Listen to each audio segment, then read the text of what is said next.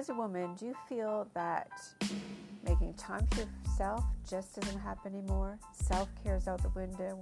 You look in the mirror and you don't like yourself anymore.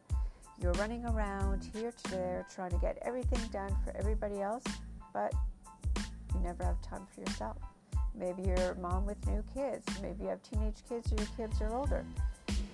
But if you recognize any of those situations, those feelings, then this is what you want to listen to. This is what you're going to get with revamping mom empowerment and self worth. It's a podcast where I talk about daily life, giving you tips, having you understand that you're not alone, and helping you harness self care and self love again. This is Tanya Otterstein Let's get moving forward.